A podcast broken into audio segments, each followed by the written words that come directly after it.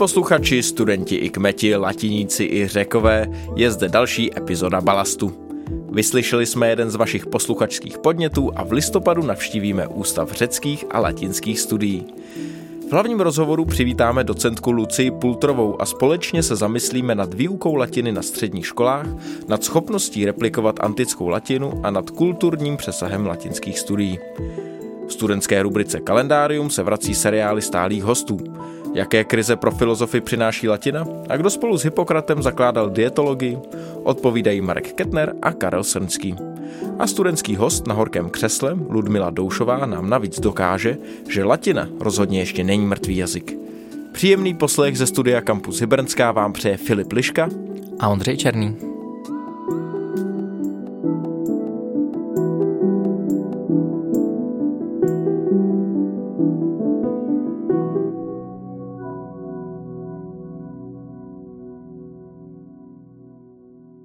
Vítáme vás u listopadového dílu a jako vždy ho otevíráme kalendáriem a aktualitami.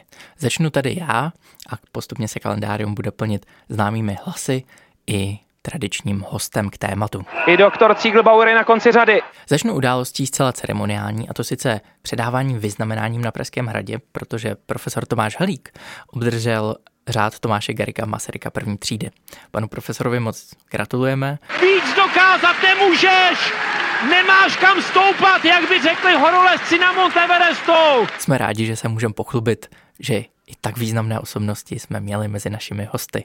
Rozhovor s panem profesorem u nás neslyšeli, tak se ho můžete poslechnout, najdete ho v minulých epizodách. To je fantazie! Úspěchu ještě dál zůstaneme, protože vědecká rada Univerzity Karlovy ocenila profesorku Bohumilu Mouchovou a docenta Pavla Sládka medailemi za vědeckou činnost. To je fantazie! Konkrétně paní profesorka Mouchová obdržela zlatou medaili Univerzity Karlovy za významné dílo v oboru klasické filologie, řeckých a latinských studií a za vědeckou a pedagogickou činnost. Docent Pavel Sládek převzal stříbrnou medaili univerzity za významnou práci v oboru hebrajistiky a vědeckou a pedagogickou činnost. Proč nehrají preceptore?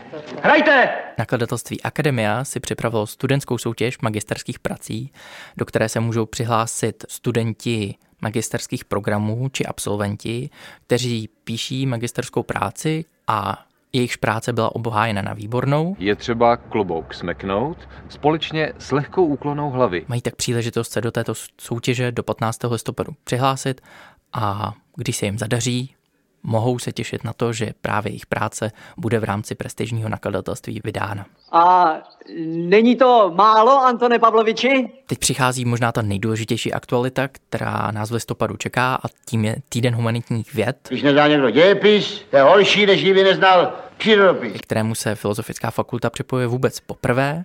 Uskuteční se od 13. do 17. listopadu a tento týden je vyplněn řadou, řekl bych, až velmi hustou řadou přednášek, které proběhnou na Filozofické fakultě a protože zároveň do tohoto týdne na čtvrtek připadá Světový den filozofie, tak můžeme naznačit, že i tomuto oboru bude věnován dostatečný prostor. Čtvrtý divák ten ho považoval za filozofa. No tak všichni měli pravdu. Kdo by naopak chtěl vypnout, ten by mohl zbystřit při další akci katedry tělesné výchovy, kterým je jogový pobyt na Kuksu, který se uskuteční od 16. do 19. listopadu a který slibuje program plný jogy, pilates, tabaty, procházek. Schody, ložnice, kuchyň, koupelna. Ale také společného kuchtění, odpočinku a dalších kulturních zážitků. Samozřejmě můžeme navštívit Krkonošský muzeum. A ti, kteří mají hlavu plnou nápadů, ty zase můžeme odkázat na workshop Lean Canvas, jak vytvořit podnikatelský plán na jedné A4, který pořádá lektor Jan Veselý, který se podílí na kurzu Rozeď projekt tady v kampusu Jibercká a který vám ukáže, jak přetavit nápad na rozjetí nového produktu nebo služby skrze diagramy. Hej, s námi kdo bude najde práci, hej. Komu se líbilo říjnové téma balastu, germanistika, tak ty můžeme pozvat na první přednášku letošního přednáškového cyklu Diachronní sekce, která se uskuteční už 23. listopadu v knihovně Ústavu germánských studií. takže se určitě nezapomeňte podívat na program. Jezdil jsem Schiller i Goethe, lidičky, co ještě chcete. A dostáváme se k poslední aktualitě, která nás bude ovšem provázet celým tímto dílem, a to sice k latině. Protože na konci listopadu ve čtvrtek 30. listopadu se uskuteční tradiční den latiny, na který vás tedy tímto srdečně zveme. Laudo, laudare, co s tím? Ve šroubárně. Takže se určitě nezapomeňte podívat do popisku a my se tedy můžeme přesunout rovnou k latině. Náš rozšířený ansábl obohatila studentka Ústavu řecko- a latinských studií Ludmila Doušová. Vítej u nás. Děkuji za pozvání. Ahoj Lido. Možná hned na začátek taková úplně obecná otázka. Můžu si vás zeptat, kdo jste? Jak se to stane, že se vydá studovat uh, latinu a řečtinu? Tak já jsem se tam dostala přes uh, moji mamku, která vystudovala klasickou biologii tady taky na ústavu, takže já jsem v tom jako i vyrůstala, já jsem uh, s mamkou mluvila latinsky. Hej mámo, tu sekanou! Začala jsem, když mi bylo 6-7, jezdili jsme na různé konference, takže já jsem v tom prostředí uh, prostě vyrostla a i tady na ústav jsem chodila od malička, protože paní profesorka Mouchová měla kolokvia, um, kde se prostě mluvilo latinsky. To já se musím hned zeptat. eh, Za prvý samozřejmě neuvěřitelný, že mluvíš od šesti latinsky s někým, že máš tuhle možnost, eh, ale zaujalo mě možná ještě něco víc, že jsi v šesti a v sedmi jezdila na konference, tak eh, co jsi tam v šesti a sedmi letech dělala? No, um, nic Měli tam moc. nějaký dětský koutky, nebo jsi už ne, vystupovala Ne, ne, já rovnou? jsem, já jsem poslouchala ty přednášky vždycky, protože že jo, o jakýhokoliv jazyka prostě už jenom ten poslech je strašně důležitý a strašně to člověku dá. Very happy. It's today very good prepared uh, trial. Takže já jsem to prostě poslouchala ty přednášky, když jsem byla hodně malá, tak jsem si tam prostě malovala. Pak, jak jsem rostla, tak už jsem jako začínala víc a víc poslouchat vysloveně ty přednášky. A když mi bylo 12, tak jsem měla svoji první přednášku V latině. v latině. Hmm. O čem byla?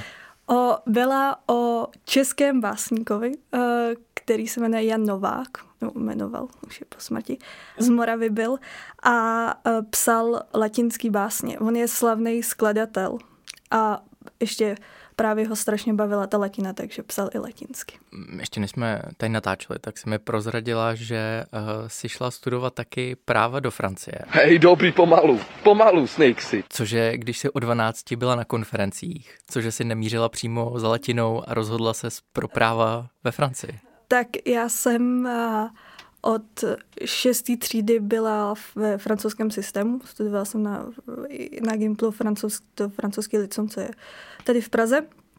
Takže já jsem jako vnikla do toho francouzského prostředí, takže mě lákalo prostě pokračovat v tom francouzském systému.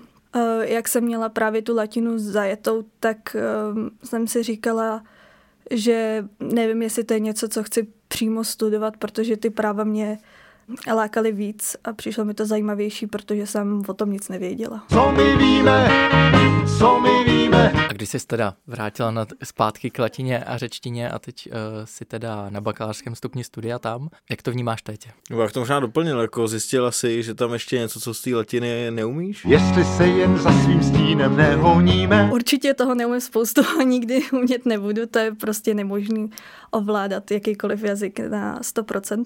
Eh, Rozhodně jsem se naučila jiný věci, které já jsem neuměla. Tím, že jsem dělala ten jazyk jako jazyk, to znamená, jako kdybych se učila angličtinu, tak já jsem četla texty a prostě jsem je četla jako knihu. Zatímco tady se dělají vysloveně ty lingvistické rozbory. A, takže jsem neznala terminologii, neuměla jsem překládat do češtiny, protože to jsem v životě nedělala, to je prostě něco, co jsem se nikdy neučila a nepotřebovala. Takže jako ano, takový praktický věci spíš. A pak samozřejmě spousta historie. Kde pak, milí přátelé české historie, tak snadno se mě nezbavíte. Mně to napadá, že teda když se takhle učila mluvit latinsky už od mala, teď máš samozřejmě nějakou bohatou zkušenost s francouzským prostředím, jak si říkala, Ale pomáhá ti ta latina, tahle jako hluboká znalost už od malička jako v těch dalších románských jazycích, vlastně jako, že přijdeš do Itálie a jsi vlastně schopná rozumět? Jo, já jsem, teď to budu znít jako strašný výtah, ale já jsem... Uh, jako člověk, který mluví od česti latinsky, to už myslím, že nemá šanci se tomu vyhnout. Já jsem především ty románské jazyky studovala od malička, takže že jo, angličtina, francouzština, španělština, italština. A když jsem právě se učila začínala učit italsky, tak jsem jela na měsíc do Říma, do školy a tam dělali ten, taky ten test, který vás přiřadí prostě do nějaké skupiny. A já jsem tu gramatiku prostě dělala, jako kdyby to byla takový mix mezi latinou a francouzštinou prostě.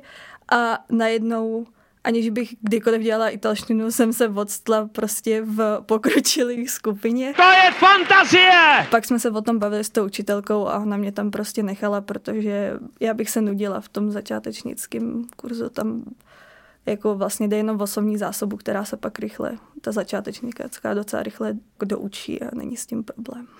A s takhle širokým záběrem máš nějaký směr, který tě láká? Čemu se chceš věnovat? No, mě právě především kvůli těm jazykům vždycky strašně zajímalo mezinárodní právo a chtěla bych se k tomu někdy vrátit a nějak v tom pokračovat.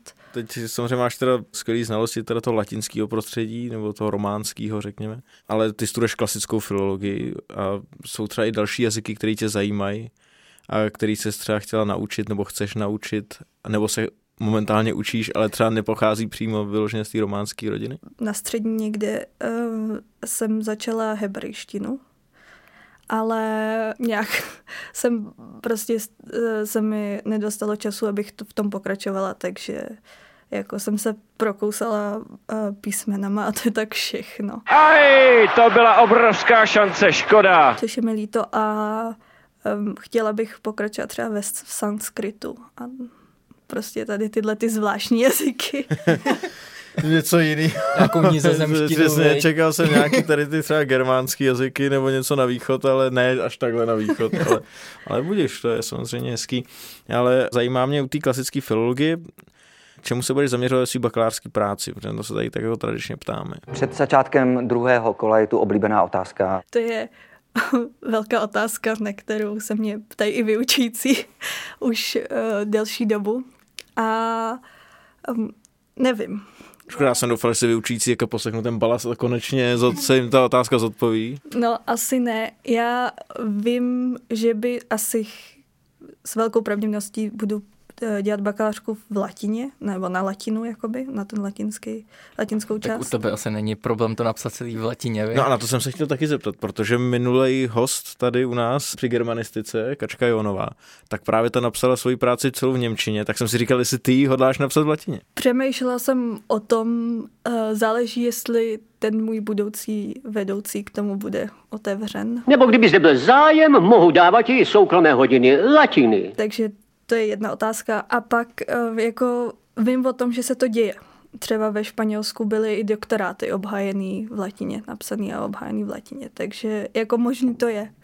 A děje se to i dneska, takže nevím. Ještě jako opravdu nevím, asi to hodně záleží i na tom, o čem budu psát. My se tady u toho tak culíme, když se o tom bavíme, ale když mluvím o těch doktorátech, je to jako, jak na to nazíráš osobně, jako na to psaní těch věcí v té letině, je to spíš jenom taková jako bizarnost, nebo ti to přijde, že to vlastně má nějaký svůj smysl? Já jsem na to měla vtipnou uh, poznámku, nebo aspoň poznámku, která mě přišla vtipná.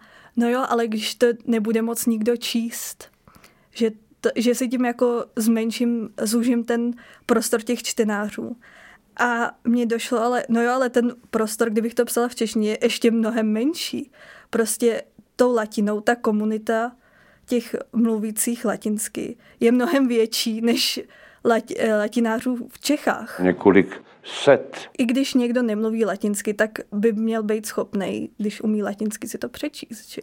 Takže naopak jako pro tu latinskou komunitu je to mnohem otevřenější, než kdybych to psala česky. To znamená veni vidi vici. Ještě bychom se mohli posunout na jeden aspekt, který jsme tady za stolik eh, ještě neotvírali, a to je Den latiny. Zúčastní se ho? Já se ho účastním už několik let. Několik set. Jak jako student, tak pak, když jsem nastoupila na, eh, tady na ústav, tak eh, pomáhám každý rok, vypomáhám. Co se chystá letos tedy? Letos se chystá spoustu zajímavých věcí. Bude antický kvíz. Co si pod tím představit? No, jelikož je to den latiny, tak bude zaměřen na latinu a na latinskou, na jako římskou historii. A máme připravenou spoustu zajímavých otázek a myslím, že ně- některé jsou i velmi vtipné. A budeš tam mít přednášku v latině? Já ne, ale mamka má. Koho by tedy zaujal tenhle pouták, že si může přijít poslechnout něco v latině, tak eh, určitě bude dole v popisku odkaz na Den latiny. Eh, nicméně, když jsem na to koukal, tak ta plejáda je opravdu široká. Je to od římského práva až po vlastně antickou filozofii, stoicismus a tak dále. Kdybyste měla něco vyzdvihnout, je něco, na co se třeba ty těšíš a co v tom programu vážně chceš věnovat ten čas, že si ho třeba i sama poslechnout? Teď si nevybavuju název té přednášky, ale náš vyučující novej od letošního roku, pan Vukovič, bude mít přednášku v angličtině o nějaký mytologii, mám takový pocit. A to bude zajímavý určitě. Ano, pa, eh, to právo, doktor Skřipek je výborný a no, už ať tématem, tak i ty jeho přednášky, jak vyučuje, prostě vždycky strašně zajímavý. To je fantazie! Díky za tipy. A ještě na, úplně na závěr, já vím, že to je takový, jako, že to po tobě chce každý, ale mě by hrozně mrzelo, kdyby tady v balastu nezazněla jako plyná latina, tak mohla by si pozvat třeba naše posluchače latinsky na ten další segment, což jsou seriály našich kamarádů a našich stálých hostů který budou právě mluvit o latině z hlediska sportu a z hlediska filozofie. Myslíš, že by si mohla nějakou jednu krátkou větu k tomu? Bene. Ergo uh, auditores quaeso audiatis quoque insequentem partem quae attinet ad series amicorum. Já myslím, že úžasný. Myslím, že takový úvod naši stálí hosté ještě neměli a dlouho mít asi nebudou. Lačka je hodně vysoko, jsem zvědavý, s čím přijdou. My přijdem. My přijdem. My přijdem. A koho by tahle latinská větička z našich posluchačů navnadila ještě k širšímu poslechu latiny, tak můžeme doporučit tvůj podcast eh, Inforo Romano, kde se se svojí eh, španělskou kolegyní bavíte výhradně latinsky. A samozřejmě i tento odkaz bude v popisku.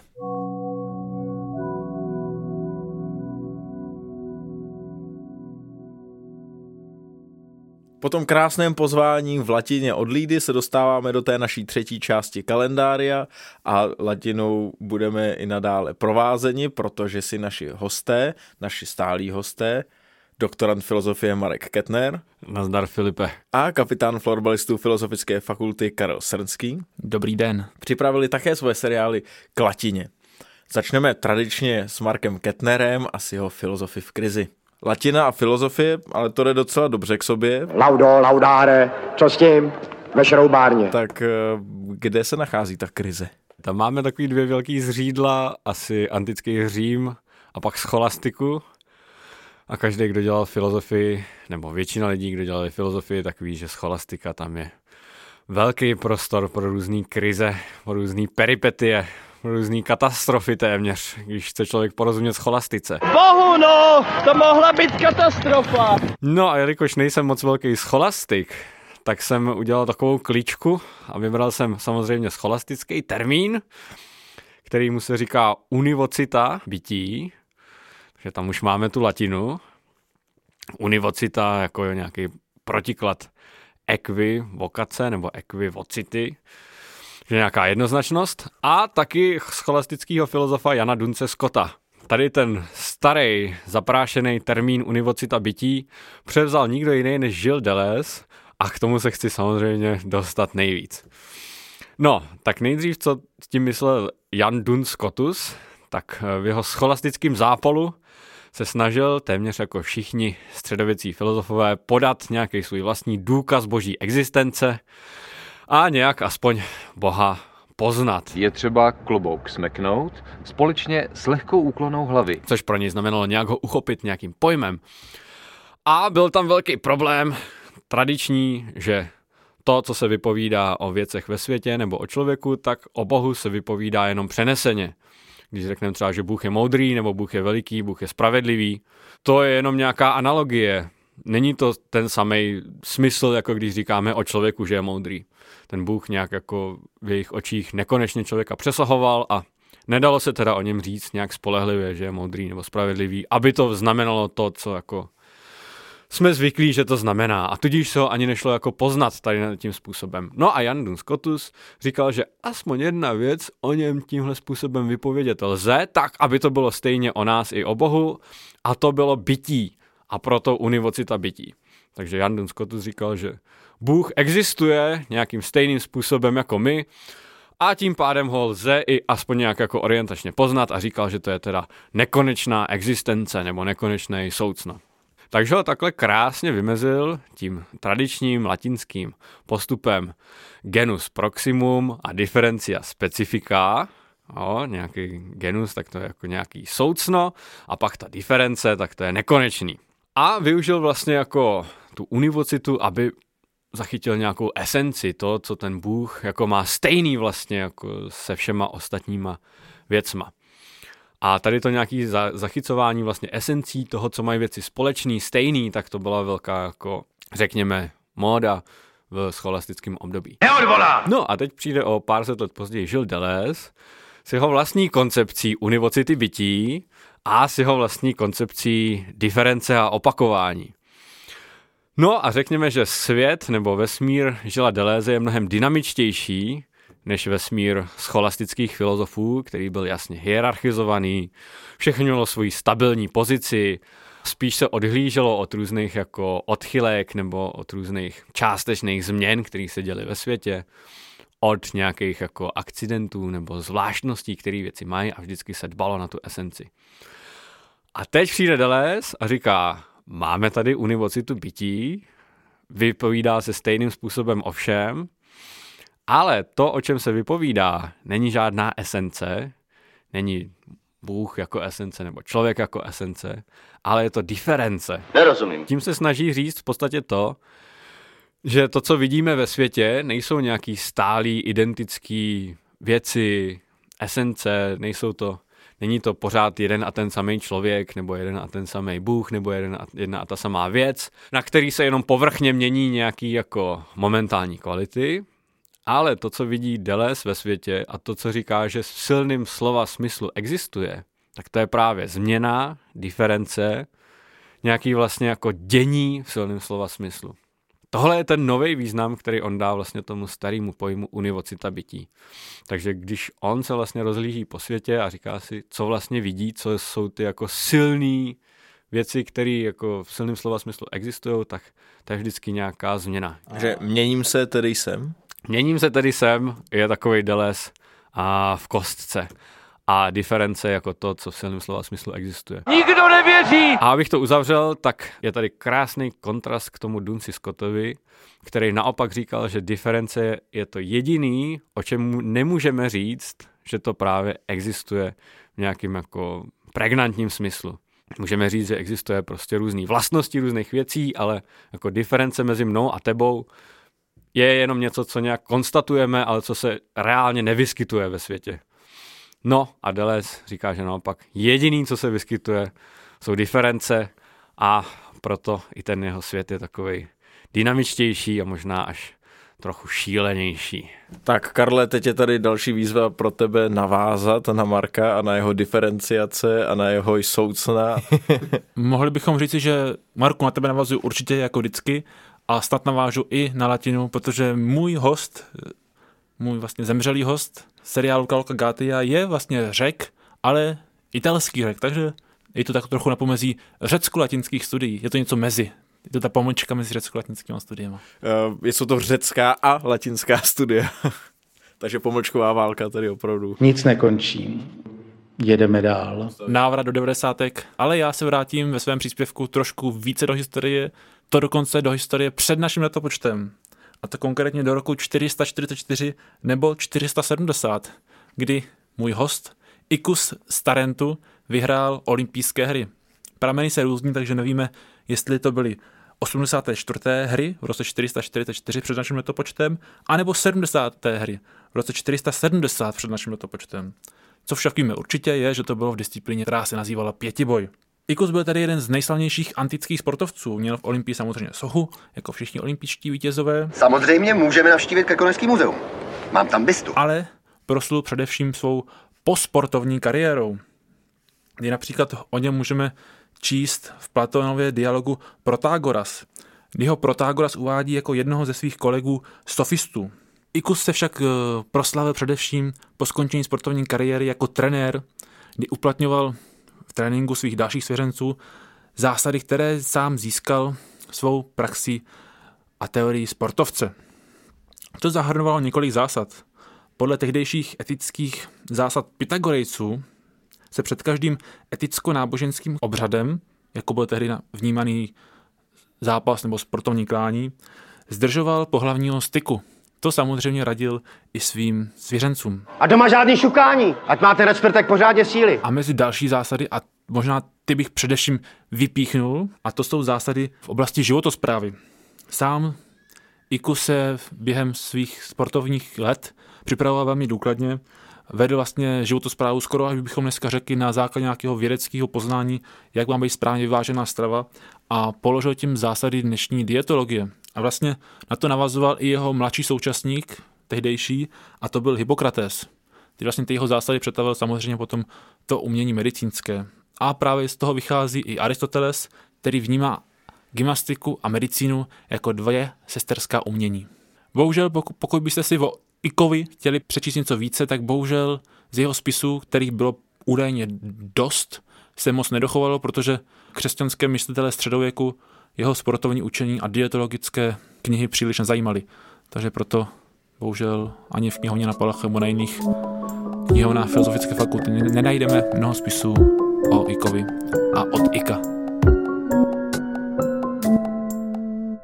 Do druhé půlky balastu, do, našeho, do naší rubriky téma, uh, přišla a přijala pozvání ředitelka Ústavu řeckých a latinských studií Lucie Pultrová. Dobrý den. Dobrý den a děkuji za pozvání. Ve slavném filmu Marečku podejte mi pero se říká, že i skladník ve šroubárně si může přečíst Vergile v originále.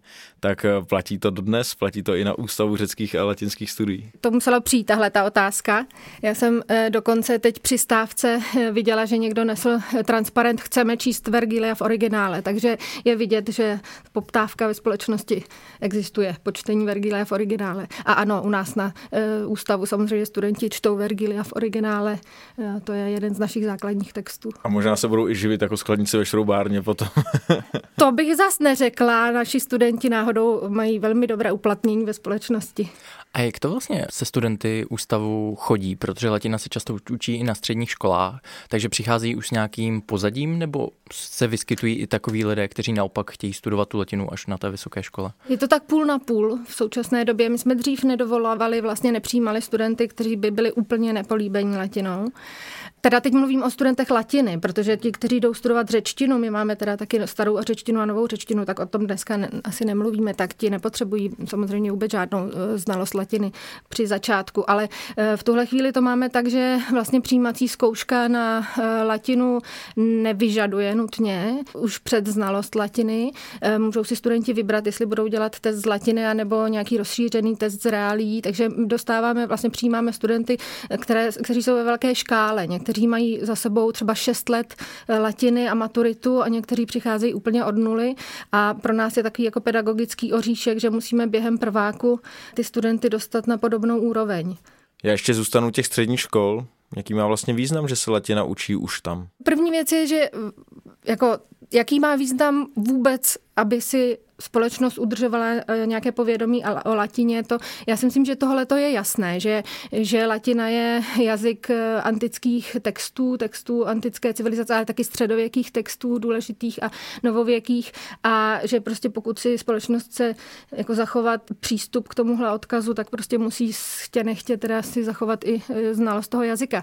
Ale vaše otázka... Ne, tomu já rozumím. No, no, no. Jenom si říkám, proč to teda nezůstává jenom na té ryze akademické půdě, proč vlastně každý nebo celá řada lidí na středních školách vlastně také prochází výukou té latiny. Já jsem ráda, že to takhle říkáte, protože většinou si lidi myslí, že už latina na středních školách není a my vždycky musíme vysvětlovat, že vlastně je a poměrně jako ve velké míře a jsme tomu rádi.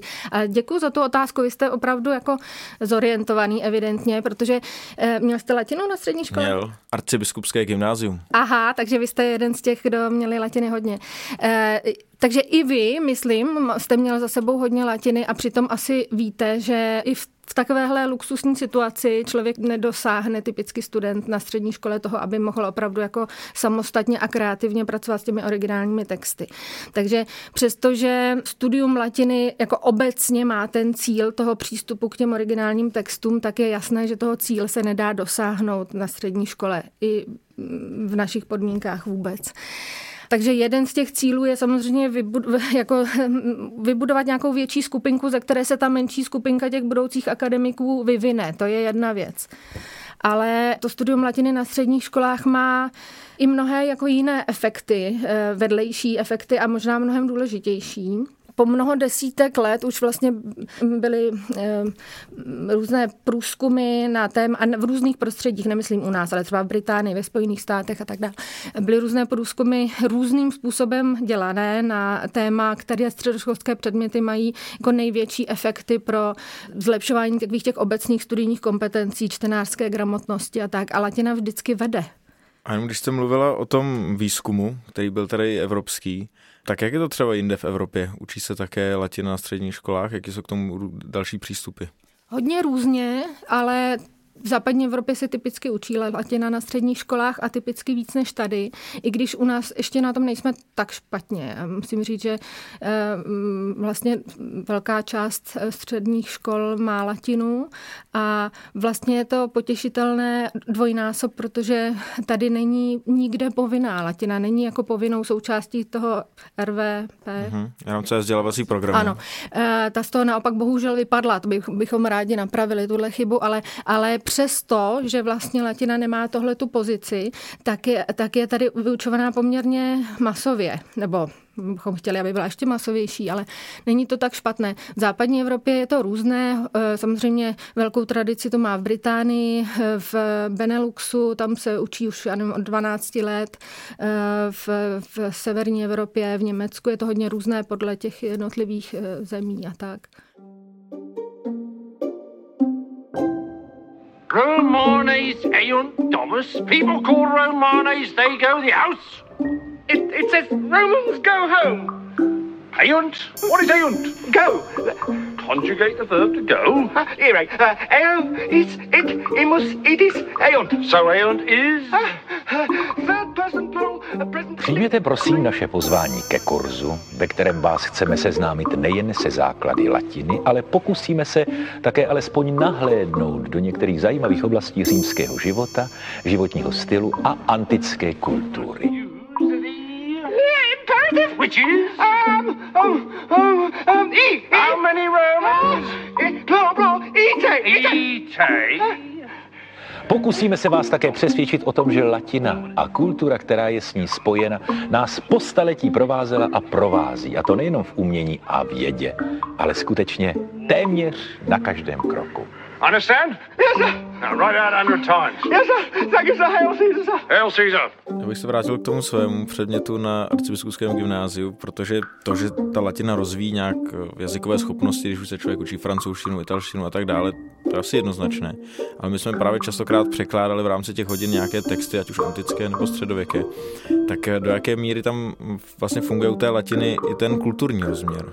Eh, to je právě podle mě jeden z důvodů, proč je uh, latina, ten středoškolský předmět tak strašně jako důležitý a proč má takové, takový význam pro uh, studenty, uh, protože na rozdíl od moderních jazyků, kde se vlastně učí studenti jako rychle komunikovat, takže se učíte z texty, které vás mají, které mají, já nevím, simulovat nějaké běžné životní situace, jdu si koupit jízdenku na tramvaj, tak eh, latina se prostě učí na textech, které jsou obsahově a esteticky jako mimořádně hodnotné. Takže vlastně student s tím, že se učí ten jazyk sám, tak vedle toho dostává rovnou poučení o spoustě věcí, nebo se mu otevírají vlastně cestičky k nějakým dalším, k filozofii, historii a tak dále. Tohle je, myslím, jako jedno z úplně nejdůležitějších eh, aspektů té středoškolské výuky latiny.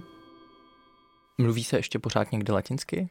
No, latinsky se nikde nemluví, nebo latinsky se... Já jenom bych rád oponoval, protože vždycky jsem se díval do Atlasu a tam bylo, jsou ty různé jako rozloha a tak dále a jazyk A u Vatikánu je tam latina. No dobře, tak já, já jim eh, do komůrek ve Vatikánu nevidím, jako jakým jazykem spolu opravdu mluví, abych to dost pochybovala, ale latinou se nemluví nikde samozřejmě, nebo mluví se u nás na semináři a podobným způsobem se jí mluví eh, všude možně, ale, ale nemá latina rodilé mluvčí už jako hodně přes tisíc let, takže to samozřejmě nic neubírá, eh, nebo neznamená to, že by se latinou mluvit nedalo, ten jazyk je normálně funkční, ale eh, není to vlastně cílem, když se učíme latinu, tak není cílem se naučit mluvit latinsky. Je cílem dojít k tomu čtení těch originálních textů a to mluvení latinsky, což vlastně v tuhle chvíli jako hodně vlastně populární metoda i na středních školách. Nevím, jak jste to dělali na arcibiskupském gymnáziu. Neměli, měli jste gramatickou výuku. Ale měli jsme tam učitele, který právě byl v nějaký specializované škole v Itálii, kde jako mluvili permanentně latinsky a možná nás to všechny fascinovalo. Vím, o čem mluvíte, to je, to je právě ta jedna jako škola, která to hodně propaguje, ale já to neříkám s despektem vůbec ne. To je prostě jedna z metod, která eh, taky vede k tomu, že nakonec čtete originální texty. Jo? Jako na jednom, když eh, ty metody pro výuku latiny jsou hodně eh, různé, a taková ta úplně tradiční metoda, která se, já nevím, kterou znáte z těch prvorepublikových textů, kde všichni říkají lauda laudare, femina femine, taková jako opravdu gramatická metoda, tak ona je taky funkční. Jo? Eh, prostě nejdřív se studenti dlouho učili gramatiku, dlouho učili slovíčka a když už byli na nějaké úrovni, tak už hodně dobře připraveni, přišli k těm textům. A ta úplně na druhém konci škály těch metod je právě ta metoda, kdy se jakoby ta přirozená metoda, která má nějak simulovat to, jak se děti učí od svých rodičů. Vlastně obě ty metody můžou fungovat. To, jsou to takové jako koncové body škály, jak jsem říkala. Mezi tím jsou další metody. Obě můžou fungovat, ale obě mají z mého hlediska jednu velkou jako nevýhodu a to je, že prostě potřebují hrozně času, který, který tady nemáme. Čili v našich podmínkách, eh, kde se učí eh, na střední škole latina většinou dva roky, když to dobře dopadne, tak tři, kolik vy jste měl? To já musím furt tady vzpomínat. já myslím, že tři roky Tři roky měl. a to už je opravdu eh, dost, a ještě s vynikajícím učitelem, předpokládám, na tom arcibiskupském gymnáziu. Tak eh, se to nedá stihnout, protože ta gramatika se ani nedá za ty tři roky pořádně vyložit, ani kdybyste se k těm textům nedostal. A stejným způsobem je to i s tou mluvenou, eh, s tou přirozenou metodou. Tam vlastně, než člověk jako ovládne touhle metodou, která vlastně funguje tak, že jste vystavený prostředí co nejvíc podobnému, jako kdybyste měl měl vedle sebe rodiče, který mluví přirozeně a student si má ty eh, pravidla, ta pravidla jako abstrahovat sám a ukládat do eh, mysli a pak se mu tam jakoby uloží pevněji, tak to, to prostě potřebuje taky hrozně času. Čili v našich podmínkách se většinou přistupuje k té výuce nějak trochu kombinovaně nebo eh, tak, že aby vůbec se student, i teda u nás na univerzitě, i na středních školách, aby vůbec se k, nějakém, mm, k nějakým originálním textům dostal, tak většinou je prostě dostane ve chvíli, kdy na ně ještě připraven není, co nejdřív a rovnou se jde k těm textům s tím, že hodně napomáhá učitel, nebo jsou ty, ty texty hodně prokomentované a postupně ty komentáře ubývají, nebo takže, takže takhle je to. Bavil jsem se o tom kulturním rozměru latiny, ale o tom, že už se s ní teda nikde nemluví, ale jak nahlížet na tu latinu jako na komunikační prostředek, kterým kdysi byla, možná do dneška je, ať už to vezmeme třeba napříč věky ve smyslu komunikace skrze ty texty. Možná se můžeme ponořit teďka více do té lingvistické perspektivy. Jak vlastně latina fungovala jako komunikační prostředek?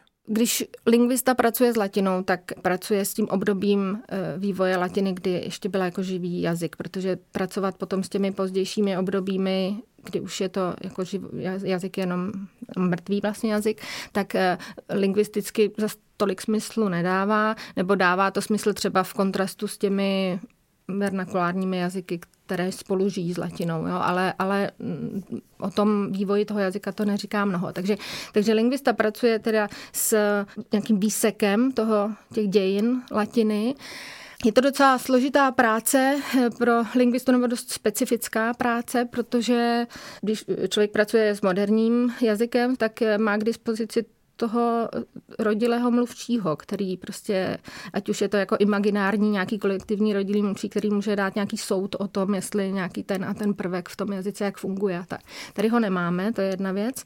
Ale druhá věc je, že nemáme vlastně ani ten druhý prostředek, který používají moderní filologie a to je teda nějaký obrovský a dobře vybudovaný korpus jazyků, protože v těch mrtvých jazyků prostě bereme, co je. Co je dochováno, to je dochováno ten korpus, to může to vypadat, že, ten korpus, že je latinských textů strašně moc, ale zase těch antických zas až tolik ne. A hlavně e, jsou dochovány, ten korpus je strašně děravý. Jo, máme prostě určité období dobře pokryté texty, to je takové to období velkých men, Cicero, Vergilius, Ovidius a tak dále, ale to, co bylo předtím, je strašně málo doloženo a to, co bylo potom, zase má jiný problém, protože generace ciceronovská byla tak eh, strašně autoritativní pro ty budoucí generace, že vlastně ty všechny budoucí generace se snažily jako psát jako Cicero, já to strašně zjednodušuju, ale kolegové odpustí. Čili vlastně ten obraz, který my získáváme z těch textů, nemůže ani odpovídat realitě. Ta, ta, ten jazyk vypadá strašně konzervativně a pak najednou, najednou někde se objeví románské jazyky. Jo? Tak, tak ten jazyk takhle nemohl fungovat, čili přirozeně se vyvíjel, ale proto je hrozně málo dokladů. A když mluvíme o latině, o které latině vlastně mluvíme? Která je ta, řekněme, směrodatnější?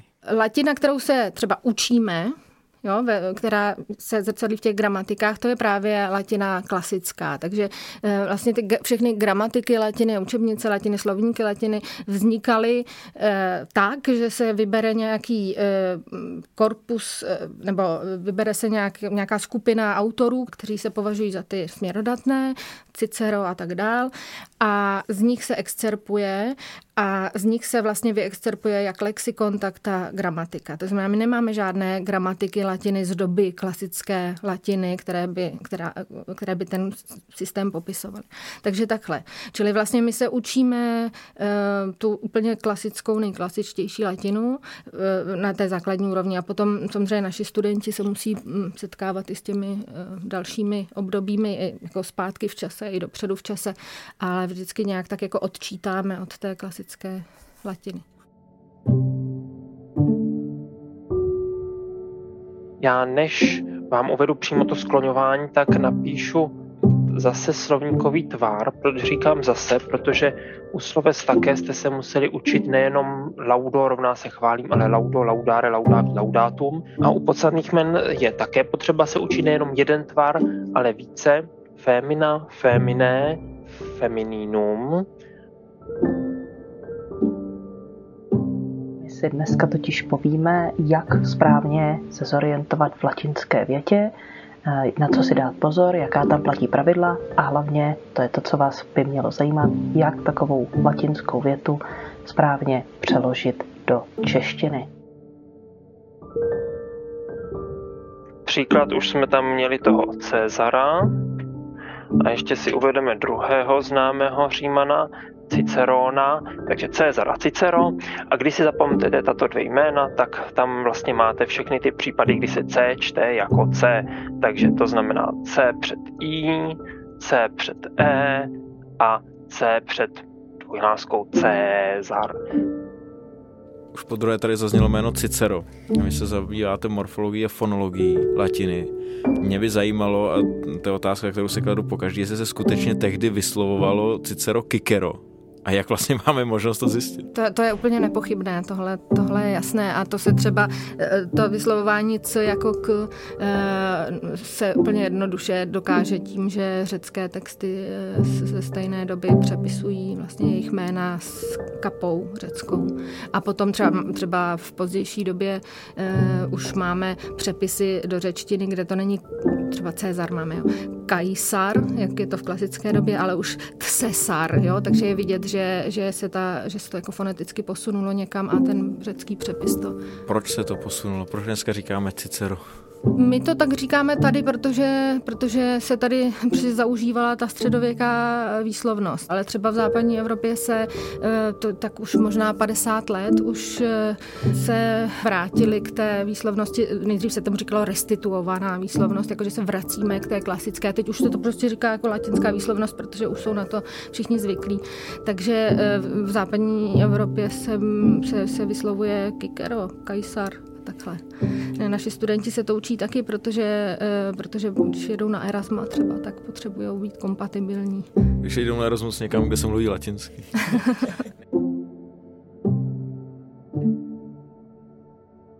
Ne, já jsem se na to ptal i z toho důvodu, protože jsem na to chtěl navázat nějakou širší otázku a to, jak se ta latina vlastně v průběhu věku proměňovala. A protože je spojená, vy jste už řadu těch přívlastků použila, ale spojená s různými prostředími, ať už je to ta antika, Řím, středověk, církev, tak jaké třeba nánosy, balast, nějaký do sebe integrovala, během toho tisíce let proměňovalo to prostředí, ve kterém fungovala? To, co my se učíme, jak jsem popisovala, je teda latina vlastně literárních textů. Jo? A mm, my máme až do konce antiky, eh, teda, nebo dokladů těch té jako neliterární, lidové, běžné latiny máme jako hrozně málo oproti těm literárním textům. Takže, takže vlastně my úplně, já vám to úplně na to neumím odpovědět, protože s čím my pracujeme je něco, jako kdybyste učil teďka někoho česky eh, na základě, já nevím, mančury. Jo? Nebo kdybyste vy psal jako Vladislav Vančura, tak to nebude prostě uh, jako zrcadlo toho. Jako jestli to chápu správně, tak vlastně ani Vladislav Vančura jako nepsal tak, jak se tehdy normálně psal. No to ještě navíc, jo? Ještě navíc a ještě jsme teda chápu stole... správně tady ten ještě rozměr. Přesně tak, přesně to úplně vlastně přesně tomu odpovídá, jo? Takže už v té vlast... své době je to nějaký příznakový text a ještě prostě potom je to několik set let se udržuje vlastně tahle ta konzervativnost. Nic není definitivní a těch latin je více a to jsem rád, že zaznělo, protože mi přijde, že se řekne latina a všichni máme dojem, že to je nějaká jednolitá záležitost, ale opravdu jako ty jednotlivé jsou to různé latiny v různých dobách, v různých prostorech. My jsme, možná teď jdeme k té už poslední otázce, naší závěrečné reflexivní. Už to tady trošku zaznělo na začátku, když jsme se bavili o těch středních škol, pojďme to trochu skoncentrovat, k čemu vlastně latina, studium latiny nám jako společnosti slouží a jaký má význam v kontextu humanitní vědy. Asi jsem říkala hned na začátku, eh, latina je prostě jazyk eh, textů té antické civilizace a asi se všichni shodneme na tom, že současná jako západní civilizace vlastně stojí na tomhle, to je jeden z hlavních pilířů, na kterých na, eh, stojí naše, naše civilizace. To je vlastně naše historie. Středověk tuhletu, ten, tuhletu, mm, ten odkaz jako přenesl dál a nějakým způsobem kreativně ještě pozměnil a předal. Takže společnost potřebuje si vychovávat někoho, kdo tu kontinuitu eh, nese. To si myslím, že je jako naprosto nepochybná věc. Možná takových eh, eh, lidí v každé generaci nemusí být nějak jako strašně moc, to s tím bych i souhlasila, ale zároveň jsme hm, tady mluvili o tom, že, že vlastně jak, jak moc je užitečné vlastně se aspoň setkat s tou latinou v nějakém masovějším měřítku. Já většinou když se někoho zeptám, nebo když se mě někdo zeptá, jestli co dělám, já odpovím, že latinu, tak ta reakce je typicky jako obdiv. Typicky je tam je, já jsem měl taky na střední škole latinu, nebo ach jo, já jsem bohužel latinu neměl. A e, já si vždycky říkám, proč to teda nedopřát jako většímu množství lidí, když je k tomu vlastně ve skutečnosti tenhle ten pozitivní, pozitivní přístup ve společnosti. Paní docentko, moc krát děkujeme za tuhle odpověď i za celý rozhovor a přejeme další dobrodružství s vančurovskou latinou. Děkuji. Já děkuji, nashledanou. Doputovali jsme napříč dějinami latiny i ke zdárnému konci tohoto balastu. Nicméně pokračujeme v našich bonusech. V listopadu se na Filozofické fakultě chystá týden humanitních věd a balast u toho nebude chybět. V prosinci už budeme vyhlížet Vánoce a tematicky se vrhneme na religionistiku. Sledujte naše sociální sítě, Instagram, Facebook a také dřívější Twitter a s jakýmkoliv dotazem, připomínkou nebo komentářem se nám můžete ozvat na balastzavináčff.cuny.cz Přejeme příjemné podzimní večery, třeba ve společnosti Balastu.